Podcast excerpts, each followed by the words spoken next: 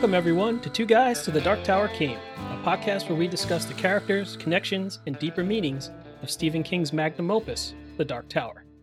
I'm Jay Russo. And I'm Sean McGurr. You can find more information about the podcast at two guys to the dark tower came.com. You can also email us at two guys dark tower at gmail.com.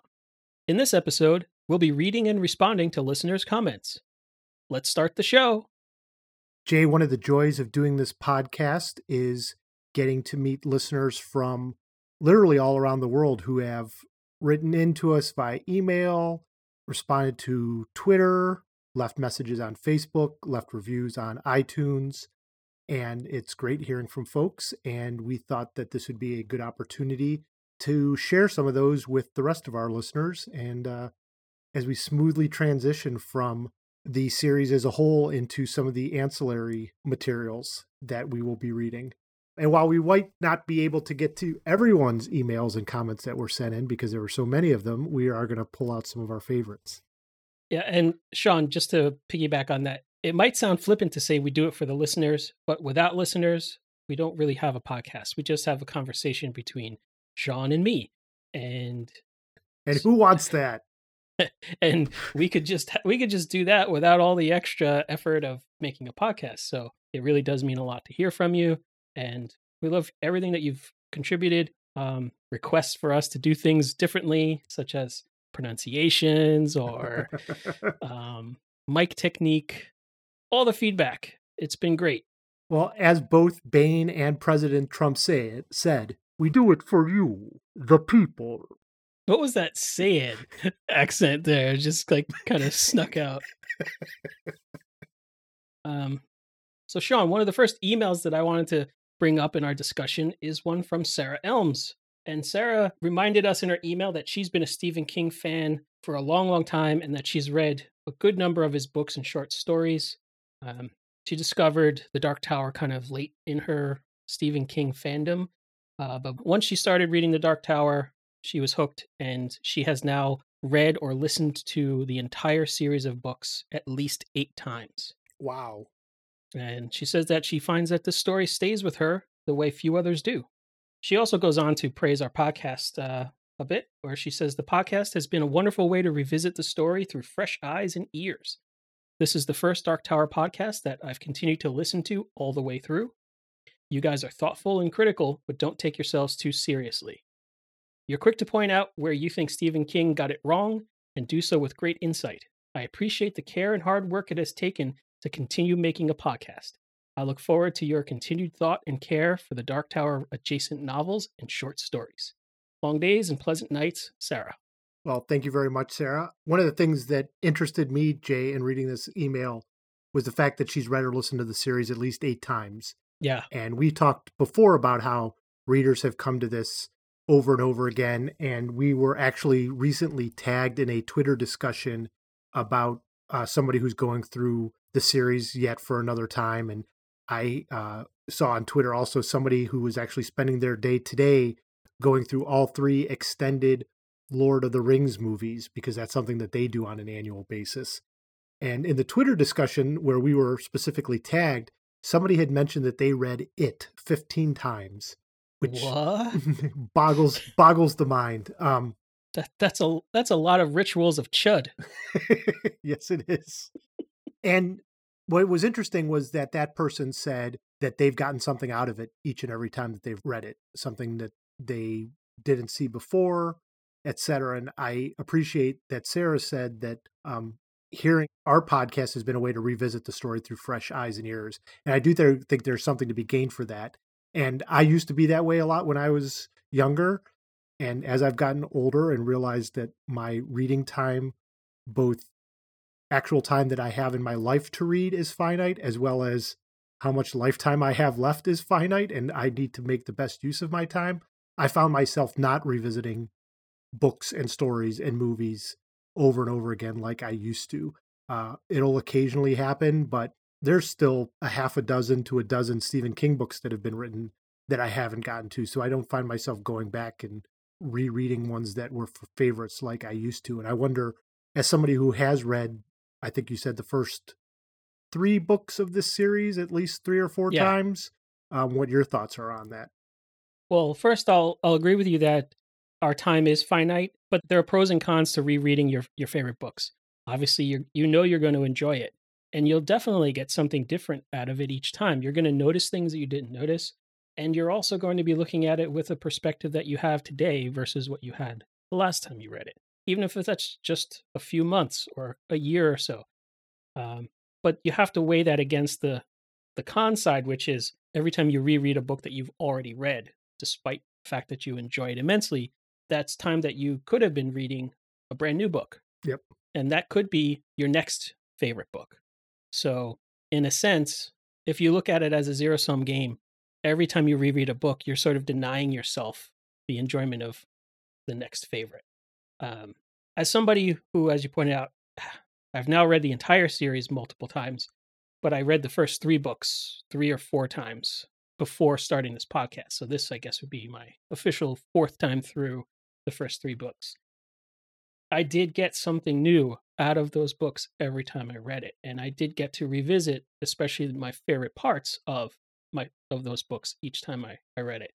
But I think a lot of it was I was just so anxious, so eager for the next new book to come out that it was an excuse for me to spend more time with Roland and his quartet because I just wanted more of their story. Mm. And because no more story existed, I had no choice but to reread what did exist. And because I liked it so much, which was the reason why I was so eager for new books, it made sense to give him another go. So I won't, I totally agree with anybody who wants to read these or any other books more than once. There's definitely nothing wrong with that. And if you love a book, love it. Like, yeah, Go fully for it. embrace it, you know. But um, I think that perhaps you would gain appreciation for a favorite book another way by reading other books because you get more and more perspective. You get more and more ideas that other authors have tried, or even the same author might have tried in a different way. And that could help you to appreciate what this author has done in this book in a whole fresh way. And then the next time you read it, that's all part of how you've changed. Sure. You have that additional perspective. So, love the books you love, read them as often as you like, but don't forget that there are other great works out there. Agreed. Agreed. And I know we're actually, as we revisit Dark Tower adjacent stories and books, we'll be going back and reading things that I have read before. Um, but the other nice thing about getting older, Jay, is I realize that I'm also starting to forget things. So when we, when, there, there is one scene I distinctly remember in Salem's Lot, and I don't remember much else about that book. So I you know, it's been 30 some years since I've read it. So I'll be interested to tackle that book again because other than that one scene, and I don't even remember when it happens, it'll almost like be reading a new book for me. Same here. Even books five, six, and seven of the Dark Tower series. I'd only read them one time. I read them as fast as I could possibly turn the page. So for me, yeah, I remembered some of the high points, like your one scene in Salem's Lot, but this time through, as we read them for the podcast, was almost fresh eyes for me. Yep. And um, so it just a whole new perspective. I got so much more out of it because I, I purposely didn't read ahead. I purposely didn't read a lot of the analysis that other people have done because I didn't want to get spoiled. Like I knew that Oy was going to die, but I didn't know when or remember exactly how. And so I was just guarding myself against that and appreciating all the times we spent with Oy and all the all the heroic things that he did along the way. um, knowing that this was going to end with his sacrifice, but not really remembering exactly how it went. Um, just like that is one example of you know how rereading a book can be so rewarding. Excellent. Well, Sarah, again, thanks for the email. I know you've been a long time listener and commented frequently, so we appreciate it and keep on listening and keep sending in your comments. Sean, another email that I wanted to talk about is uh, one that we got from Roy Dallas, and uh, he had quite a lot to say. And we're going to talk about a couple different parts of his email. But the first thing that he made a point about was that he felt that we were pretty harsh on King in our analysis of a recent episode. And he even went on to make a joke about how uh, if we don't watch out, he might just get revenge on us by writing his next book about two bookworms who turn to podcasters. They're all uh, they've got broken glasses, they're spotty faced, have oily have oily hair, and they uh they have no luck with women, and their names are Sean and Jay. So I would love to be on the end of that sick burn from Stephen King. How honored I would be. That that would be that would be fantastic if uh if in fact we were in, in a Stephen King book. hmm Doubt it's Yeah, going to happen, but if you're out there, if you're out there, Mr. King, go for it. Yes. Like I'll show those podcasters telling me I don't know how to stick the landing. so Roy makes a good point, and we've seen this in a couple other emails about us being harsh. And I think the one thing I like about our listeners, Jay, is that they realize that when we are being harsh and critical about some of the things that are happening in these books, we're doing it from a place of love and respect and not because Absolutely, yeah. not because we dislike the books, not because we dislike King, and not because we don't think he's a good writer. In fact, I think that I've spent much time defending Stephen King as a writer to people who maybe have disparaged him as, oh, that horror writer or that guy who writes schlock fiction that they make all those crappy movies about. And while it's true that they do make a lot of crappy movies out of Stephen King books, he is. What? I know. What? Spoiler alert. How how dare you, sir? Never has a Stephen King adaptation been bad. Maximum Overdrive. the Dark Tower. Whatever the case, um, I think that Stephen King is going to be a writer who will be looked at with respect in the years to come. In fact, I think there, even from the 70s and 80s when he was a writer, and early 90s until now, he has been getting more respect as a writer. Um, he's won a couple national book awards, I believe, and he was uh, won a PEN Prize, which is another sort of big literary one. I know there's been people who have been upset that he won those writers, thinking that he's not a high caliber enough writer to do that, but he- knows enough about what he's doing as a writer um, that he is definitely a great writer. So when we are harsh on Mr. King, as Roy has pointed out, we're not doing it because we don't think he's a good writer. In fact, the exact opposite. We're doing it because, at least I am, because I have such high expectations of what he can and can't do. Right. I'll echo that just to say we know that King is a is a very good writer. We know he's a great poet and he's a master of his craft. That means that if he decides to write a book in a specific way, we are allowed to be disappointed by it if it doesn't turn out so well because he has done better on other occasions, even in the same book that we might be talking about. So, if you hold Stephen King up to as high of a of an expectation as we do because we do like his work so much and know what he is capable of, then um, he's bound to disappoint us here and there. But we're still talking about very, uh, you know, on the scale of like good and bad, he's still al- almost always leaning towards good to great. Yes. Yes. I will say that when I do say that King will be critically remembered, you know, past our lifetimes, I do wonder if he will get more respect for his short stories than his novels in the long run. Just because he is such a good short story writer.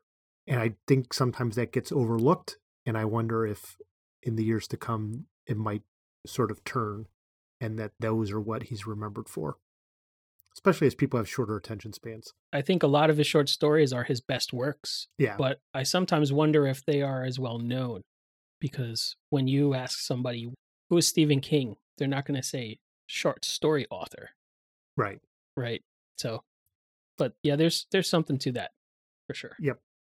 And you could do a lot worse than to understand the late 20th century than by picking up a Stephen King novel and getting a pretty good feel of what life was like Yeah, without the supernatural stuff. like what is a Rolodex? Answering machines. Fax machines? So, one of the other things that Roy commented on is we had discussed how, you know, towards the end of book seven, King seemed to be slowly getting to where he needed to go and seemed to be deviating. And he agreed and said, you know, it's better to travel than to arrive. But then Roy had similar thoughts as to we did about the ending of the book, Jay. And I had held off on reading Roy's email until we actually finished the book. But um, he says for me it was a colossal disappointment. Um, he really felt that while everything the character development, the creation of a world, the Wild West, the sci-fi fantasy. He, being Roland, doesn't really do anything. He climbs some steps. That's it. He climbs some steps and gets transported back to his younger days. What? That's an ending? No. Seriously? I've traveled over several years with you on this story, and this is what you give me? Where's the closure? Where's the grand finale? Where's the hero getting it done? And Jay, you will appreciate this next line. Seriously, what in the blue fuck, King? You've cheated me. You asshole, you maggot, you've forgotten the face of your father. Um, and then, you know, Roy comes back and realizes that, you know, perhaps the the journey's more important than the ending. As you and I pointed out a couple episodes ago, King even warns us that we might not l- like the ending. And Roy actually offered a potentially alternate ending, um, something akin to an episode of Lost, where there's an episode where there's a cog that they need to get unstuck to get the island and the time streams back in working order. And he says, Whoa, spoilers for Lost. Yeah, sorry about that. Roy says that he's not, he's like Roland in that he's not gifted with an imagination, but he thought that that might be a good ending. And along the same lines, Aaron wrote us recently, um, somebody else who enjoyed the series and even liked book seven a lot, but he also wondered what we thought potentially the ending could have been instead. So since we had two people sort of reach out to us, Jay, and and said, you know, what we think the ending should be, I wonder if, if we want to give that a shot without mm. getting too fanficky. And I'll tell you mine if you want me to start. Sure. And that's less about the ending because I do think that King had a vision for the ending and he he had probably known it at some point in time how that it was going to end how it began. But and I hinted at this in a previous episode, I think that that could have best been done by potentially either never having Roland find the tower, what I called the quantum leap theory last episode, or mm-hmm. instead only having three books or four at most. Ah. And it would be book one, pretty much like it is. Okay. With maybe an additional chapter that has Roland find and meet up with the three people from our world Eddie and Susanna and Jake, and maybe not so much backstory. Then my second book would be the flashback to Mejis. Okay. And then basically combine eh, basically book seven in some way. And it would be a very straight and through path between I'm on this I'm on the search for the man in black and the tower. I have some companions along the way. Here's a flashback to tell you my backstory as Roland. And now here's me getting to the tower and overcoming it. And I think that that would have been a much tighter way of telling the story and I wouldn't have as much build up to something that then became a little bit disappointing. I like it. I, I think that could be uh that could be King's rewrite. Or that could be the next loop. Maybe uh make book one 20% longer and drop books uh two, two three, five, five and six. Six. Yep. And about a third of book seven.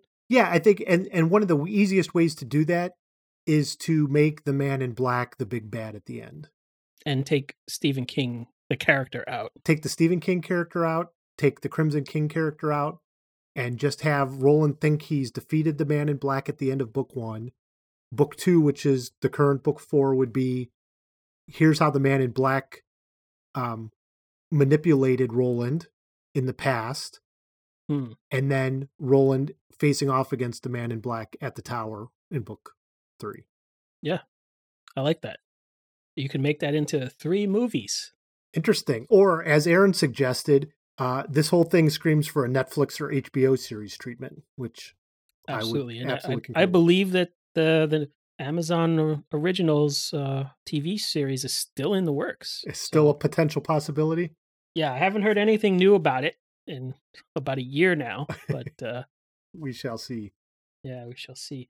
I, I guess if I wanted to give my take on on it, I don't want to go into a whole fan fiction new story, but what I'd like to have seen is I really like the the balance and the poetry of Roland ending where he began, of him resuming the the resumption loop.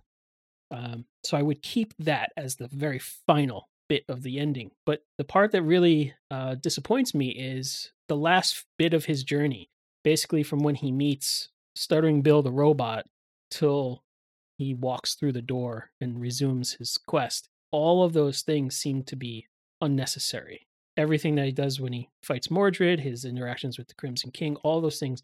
I think that if, and even his final challenge just to approach the tower, I mean, the Crimson King is a bad obstacle, poorly executed. I think that we need to give Roland something that matches the difficulty of his time in Tull or that rivals his challenges on the beach, meeting these new people, overcoming his illnesses, uh, outsmarting the mobsters, all these things. There's so much that that Roland does that demonstrates everything that makes him a gunslinger, everything that makes him special. At the end of book seven, he shoots sneetches out of the air and then walks. Like that's something that almost anybody could have done. It's not something that only Roland could have done. And that's what makes it seem hollow.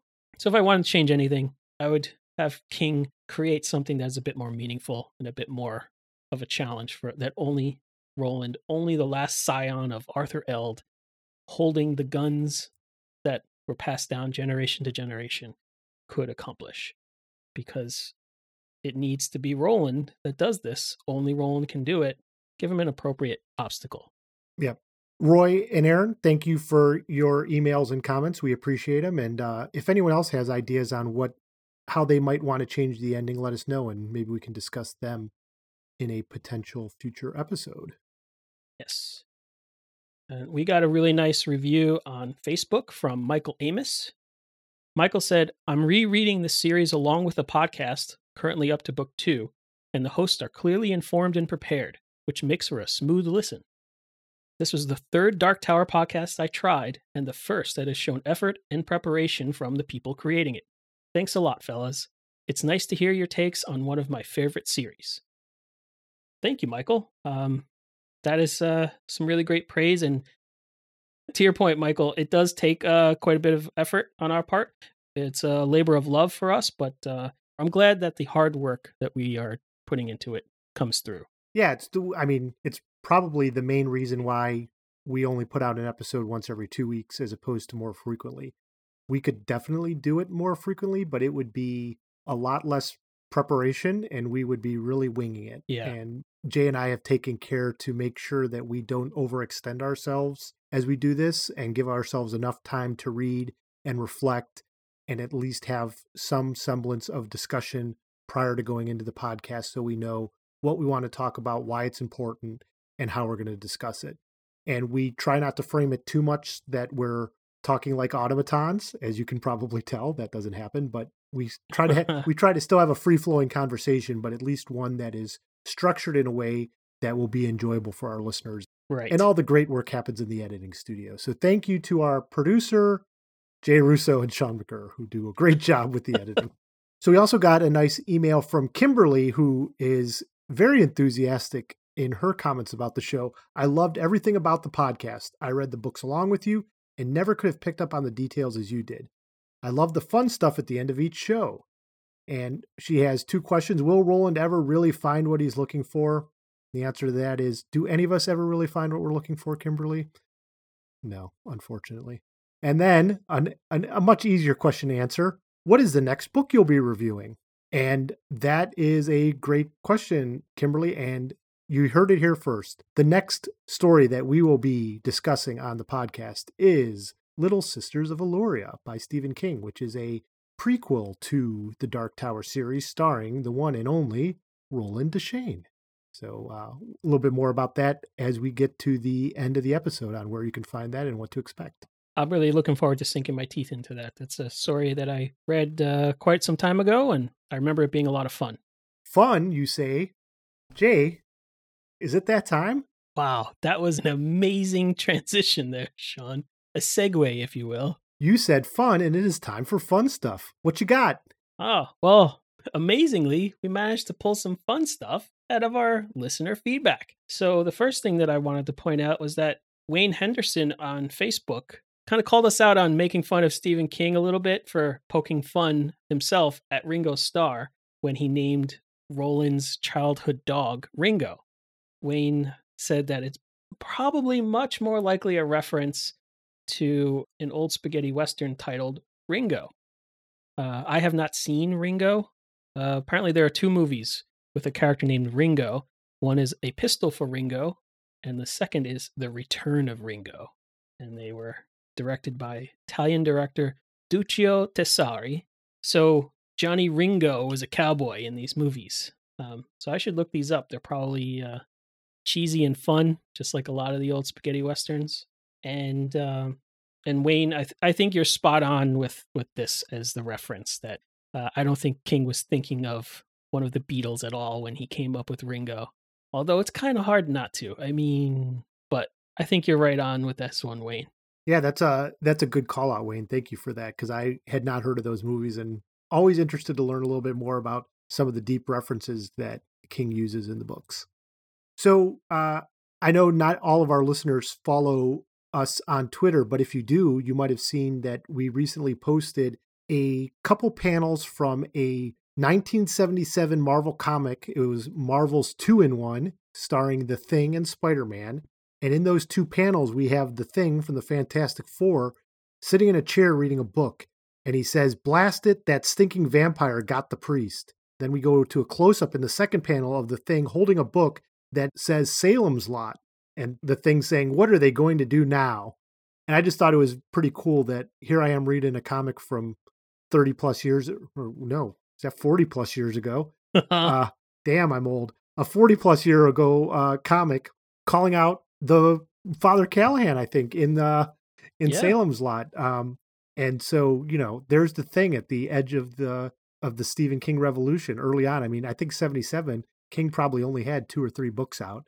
Uh, what Carrie Salem's Lot and uh, The Shining maybe at that point. So um, nice call by Ben Grimm there.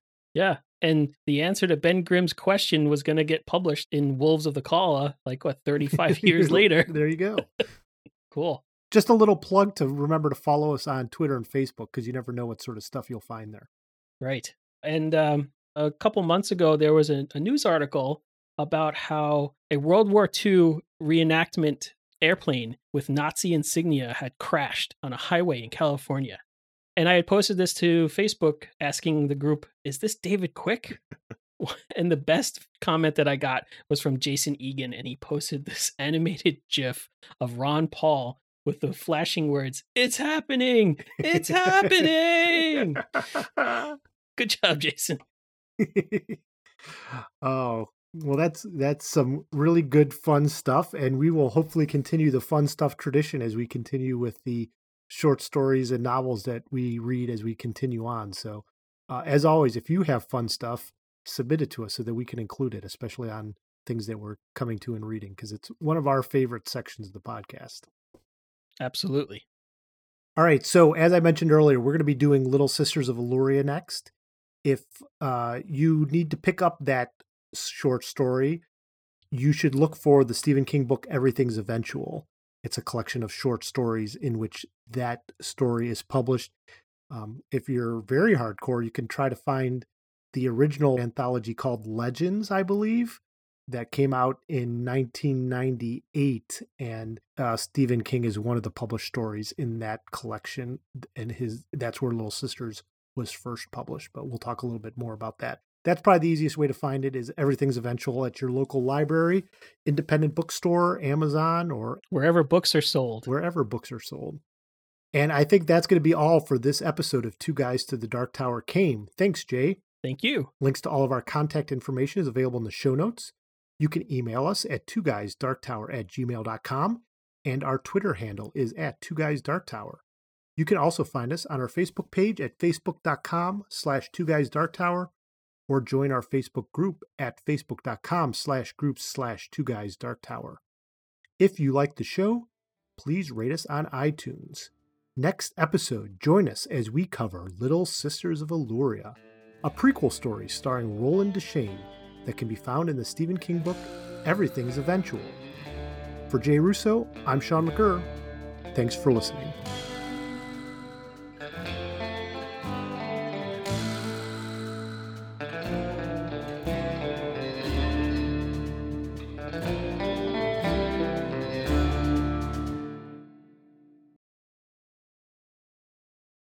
Say goodnight, Gracie.